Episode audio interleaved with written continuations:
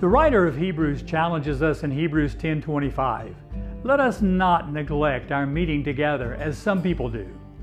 As we conclude our discussion on three keystone habits that can enrich our lives, today we're going to talk about, you guessed it, church attendance.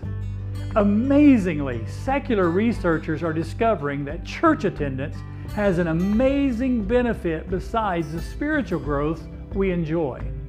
According to a study conducted by Harvard in 2016, women who frequently attended religious services had a 33% lower risk of mortality over a 20 year period than those who did not. Now, the result may not come as a surprise since churchgoers tend to indulge less in smoking, drug abuse, and alcohol consumption, things that can harm the body. However, the study revealed that it wasn't just a matter of healthier lifestyle choices that accounted for the difference. The researchers adjusted for those factors and still observed a significant difference in the mortality rate.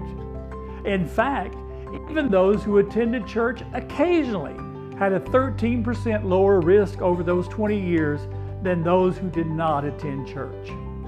Tyler VanderWeele, an epidemiology professor at Harvard T.H. Chan School of Public Health, concluded this Church attendance may be a powerful and an underappreciated health resource. In an article in USA Today, he says this church attendance may be a miracle drug. Research has also indicated that individuals who attend church have a decreased likelihood of developing mental illness and report greater levels of happiness. In addition, a study by Dartmouth Medical School indicates that teens who attend church are less likely to engage in smoking, drug and alcohol abuse, and violent behavior and they tend to have a higher academic achievement than, and lower rates of poverty.